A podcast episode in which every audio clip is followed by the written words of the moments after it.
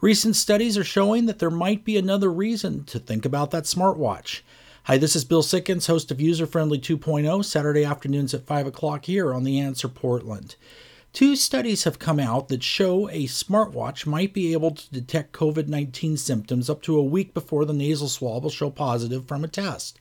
These tests have been done by Stanford University as well as Mount Sinai and have found that an Apple Watch can detect small changes to a user's heartbeat that may indicate they have the coronavirus.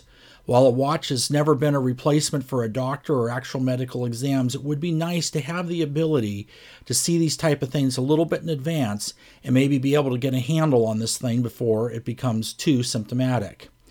These watches are available in a number of different platforms, but the technology to do it is still being developed and isn't out just yet. We'll watch and see where this goes and what the final results of all of this are. Join us Saturday afternoons at 5 o'clock here on The Answer Portland.